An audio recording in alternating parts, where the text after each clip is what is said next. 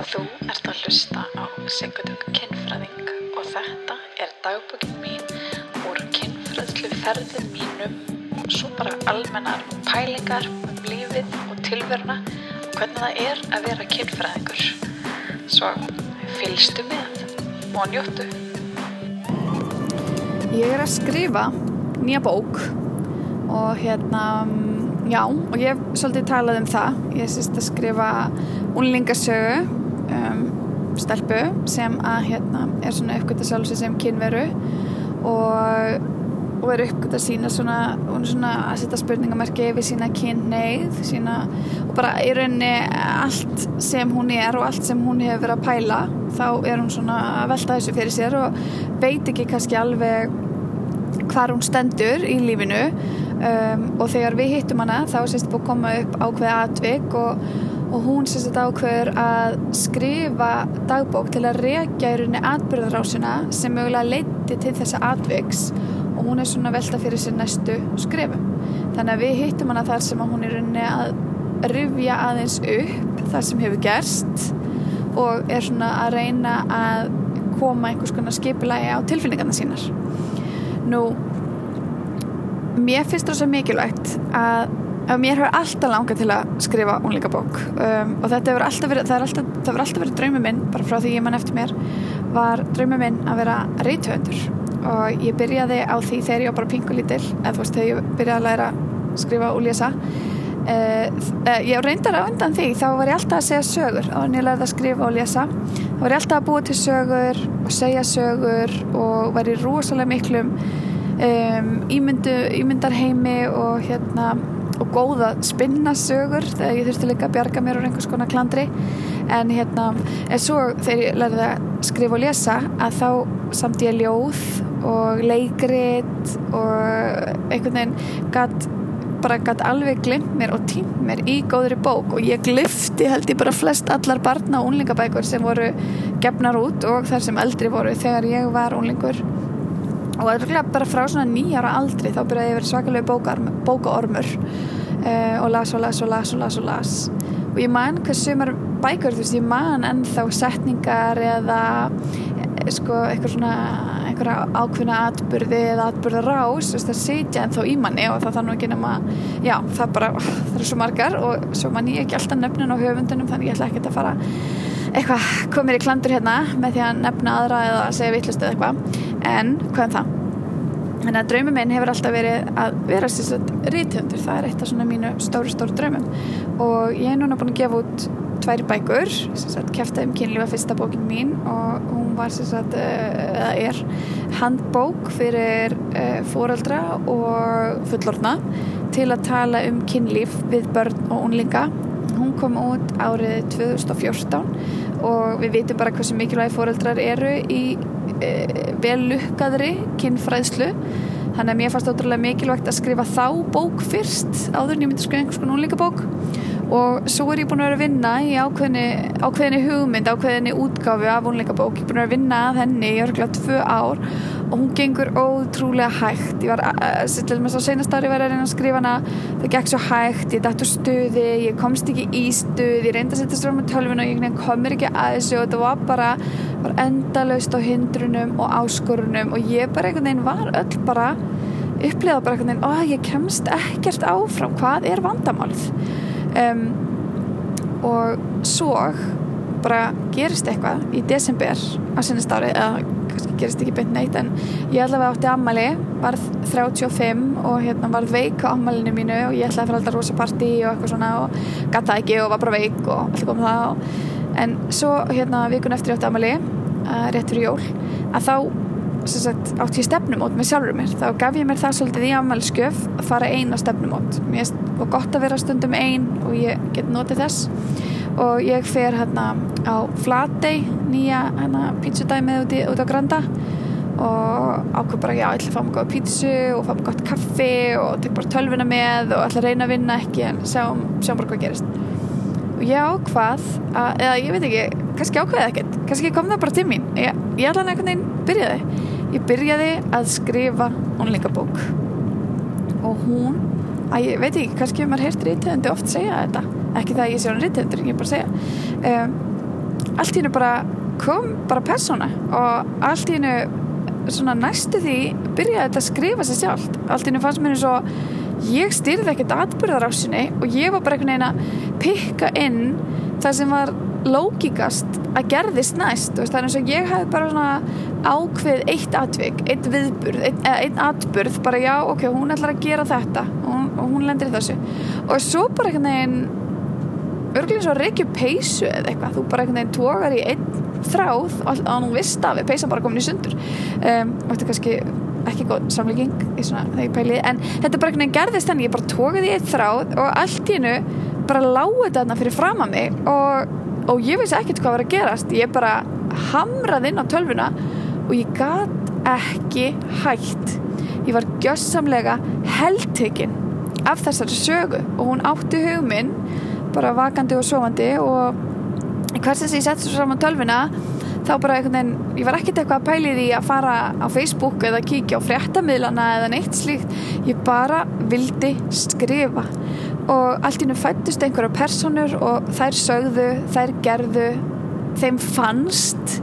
Og hérna og þetta var ótrúlega magnað og ég bara einhvern veginn eigði rosalegum tíma og mikilvæg orgu í að liggja yfir þessu handriti og þessum fyrstu draugum og hérna og á einu mánuði, ég endar vinn yfirleitt hratt þegar ég býti eitthvað svona í mig þá, þá vinn ég bara allar lausa stundir í því. Og já, ég, ég er svona skorpukona. Ég vinn vin mikið skorpum og get unni hluti og afkasta miklu á skömmum tíma þegar ég kemur í það nema hvað að ég bara, já, ég algjörlega fekk svona bara, fekk þetta heilan. Fekk líka bara eitthvað svona, bara, ég fann að ég bara varð að gera þetta. Þetta var, þetta var ekki spurning, ég bara varð. Og svo hérna svo einhvern veginn fer ég að lesa hann yfir. Já, tveimtum árin ég ætla að senda hana inn í einhverja samkeppni þá, sem sagt, í byrjun þessa árs þá ákvað ég að lesa hana yfir og ég svona, já, ég þarf náttúrulega að lesa yfir upp á stafsningavillur, innslattavillur málfar og alls konar svona hluti. Og hérna ég var eh, eins og maður er svo oft alveg á seinustu stundu þvílikt knappur tímu ég hef verið vakandi kvölduna þar heil lengir en að gera þetta en að ná þessum skilafresti og eitthvað svona. Og þegar ég á búin að lesa þrjá kabla kannski, þetta eru fjórtán kablar stuttir kablar samt sko. En hérna, eða þú veist, þeir eru ekki meina svona kannski tíu að fjóra blæsur hver kabli uh, þegar hérna þegar ég á búið með svona þrjá eða fjóra kabla þá bara sá ég, ég bara hefði það er bara alls konar þetta hérna sem ég þarf að laga.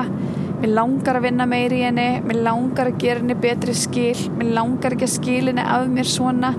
Uh, mér langar að skilja personið aðeins betur mér langar að kynnast henni betur og mér langar bara að gefa mér lengri tíma í þeirra hugarheim og ég hef bara, ég hef einhvern veginn aldrei trúaði þannig að hérna, að að ég, ég held að það er oft talað um okkur íslíka sem svo mikla bókaþjóð og að við erum svo mörg sem göngum með sögur og göngum með bók en það er við náttúrulega, við erum, við erum sögum en við erum mikil sagna þjóð, við erum ríka frásagnar hefð og hér er mikið að ríthöndum og það er rosalega mikið gefið út á bókum og bara hágæða bókmyndum, þetta er bara hérna, og þetta er frábært hvað við viljum nöstra við þetta og rækta tungumálið okkar og og hérna og gefum þetta í gafir og annað ég elska að gefa bækur í gafir eh, nema hvað að hérna já þannig að þetta einhvern veginn þetta bara tók mig og glifti mig. Og það er eiginlega alveg satt það sem að ég fari á okkur svona rítnámskeið og eða, já svona hérna, fyrirlastra og, og námskeið og eitthvað. Og það er eiginlega satt það sem margir segja maður þarf bara svolítið að setjast við skriftir og að leifa því að koma sem kemur og hérna ég var að hlusta á viðtal um daginn við hann hérna Ólaf Jóhann uh, sem skrifar hérna uh, hvað, húsbindana, húsfyririldana fyririldastlóð og ég er auðvitað allir saman sem gæta hljóma svo illa. Allaveg þið viti alveg hvernig ég er að tala um. Að hann sér sagt var um að tala um það að hann ætla að halda áfram að skrifa og hann er eitthvað að fara að minga á þessu vinna og ætla bara að hella sér í að, að skrifa og hann var um að segja að það væru bækur farnar að banka upp á. Mér fannst það komast svo vel að orði að því að þetta er svona nákvæmlega og mér líður. Ég er, svona, ég er núna búin að vera að lesa yfir þrjusar eða fjórum sinnum þessa bók mína um hana veru og ég finna að ég er að fara sleppinni ég er að verða búin að laga bæta við og ég, hún er svona að fara frá mér endurinn er komin öll myndin er komin, mér líður svona eins og ég hafi þetta hafi verið svona persónusköpun frá grunni og þegar ég var að byrja með veru þá þurfti ég til að byrja því að búa til beinagrindina. Svo þurfti ég að setja á hana vöðva bæti henni líffæri svo þurfti ég að setja á hana húð ég þurfti að klæða hana í fött ég þurfti einhvern veginn að skapa hana svona, ég þurfti að byrja inni og skapa hana svo út. Og hérna og ég veit ekki, ég held að Stephen King tali líka um að gera það svolítið. Hann er með rosa flott hlaðvarp um hérna, hvernig hann upplifir skrif og hvernig hann skrifar.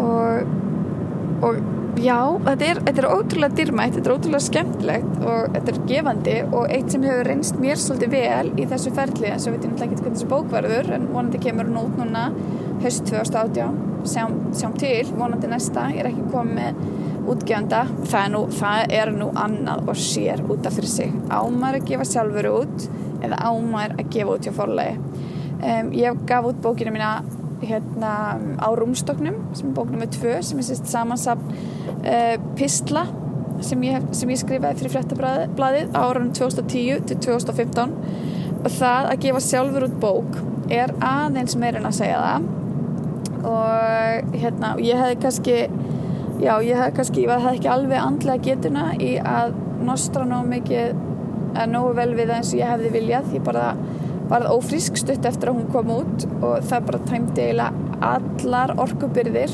sem ég átti. Um, en, en það er annars svona líka. En hérna, já, þannig að ég er ekki komið útgjandan eitt slíkt, en eitt sem hefur allan að gagnast mér vel, að mér hefur fundist og þetta er bara, þetta er bara mín upplifun er að ég er með tveimur konum í, sem eru líka að skrifa bækur. Ég ætla ekki að uppljósta nætt um þeirra bækur eða þeirra sögu nema það gefa mér grætljós á það. Að, hérna, og þær við höfum hist þrjár, ekki oft, við höfum hist nokkur sinnum og lesið upp fyrir hver aðra og rætt svona hvernig það er að skrifa hver við erum stattar um, hvað hindranir við glýmum við og fáum endurgjöf frá hver annari og þetta finnst mér ótrúlega dýrmætt bara sko svo virkilega, virkilega dýrmætt að því maður færi að vera alveg einlægur og algjörlega einhvern veginn bara auðmjúkur og berskjaldadur og, og, hérna. og þetta hefur verið frábært. Um, og svo annað sem mér hefur þótt gott og það er að mér finnst gott að lesa upphátt. Þannig að ég hérna fæ aðeins betur svona þá allavega næ ég að grýpa betur um, innslátavillur, málfarsvillur stafsningvillur og þess aftar ég grýpa betur ef ég lesa það upphátt. Og ég sem sagt er búin að vera að sitja út á svölum heima hjá mér einn með hérna í eiranu bara eins og ég er að gera núna og er búin að vera að lesa upp handriti þannig ég er alltaf að lesa upp kaplana þannig ég á á upptöku líka breytingarna sem ég geri í upptökum út af því að hérna já, þannig ég er að lesa upp og fara yfir og punta þá hjá mér hvað mætti betur fara og hvað ég ætla að laga og, og fyrir þannig í gegnum það. Og mér hefur þátt það svolítið gott að því allt í hennu hljóma setningarnar öðruvísi þegar ég lesa upphátt og þá er ég alltaf svona bíti, bíti, bíti, var ég ekki að leti ég hann eða hann ekki gera þetta áðan? Býtu, það er í engu samræmi við þetta. Eða þú veist að hjálpa mér svona allan að flakka fram og tilbaka í sögunni. Og svo finnst mér ágætt líka að bara geta hlustað á hana. Kannski er þetta um, auka vinnu álag ég veit að hreinlega ekki en hérna, þetta er allavega ef þú ert að hlusta og þig langar að skrifa bók og ert að pæla í þessu. Þetta er allavega eitthvað sem hefur gagnast mér vel. Og það er svo gott, það er svo gott að hýra þegar hvað aðri svona rítöndar sem hefur vegnað vel svona, fá svona ráð frá þeim fyrst mér. Og Bryndis Björgustóttir við þekkjumst, við vorum hérna í MH á sama tíma og og tengjumst í einu vinnahóp um, já, hún sagði svo frábært einu sinni, hún skri, hefur skrifað þó nokkra bækur og meðlan að setna Littla flugan sem stöðvaði stríðið sem ég held að var fyrsta bókin sem hún fekk hérna, fekk íslensku barnabókmyndavaruleinum fyrir hana. Ég voni ég fari mér rétt mál að það hefur verið fyrstu, fyrsta barnabókmyndavarulaunin sem hún hefði fengið. En hérna allavega ég man að hún fekk íslensku barnabókmyndavarulaunin fyrir þá bók. Og ég spurði hann ekki hvernig, hvernig skrifaði þessu bók? Veist, gerist þið bara kvispam búm bara ekkert mál, þú bara vippar svo fram úr erminni eða þú veist maður pæli þessu mörg ár eða hún segði nei, ja, ég var út í London og ég var að vinna þar. Og ég ekkert neginn hún bara uh, kemur hérna til mín. Ég menna, ég, ég man ekki alveg alla söguna en hún segir allan það sem, ég man það sem skiptir máli það man það sem satt eftir mér. Svo ég skrifa hana og hérna og svo er hún bara tilbúin og ég geima hana eins og svo ákvæði ég að lesa hana yfir og hún var bara ekki náttúrulega góð þannig ég bara eiginlega endur skrifa hana. Ég held já, ok.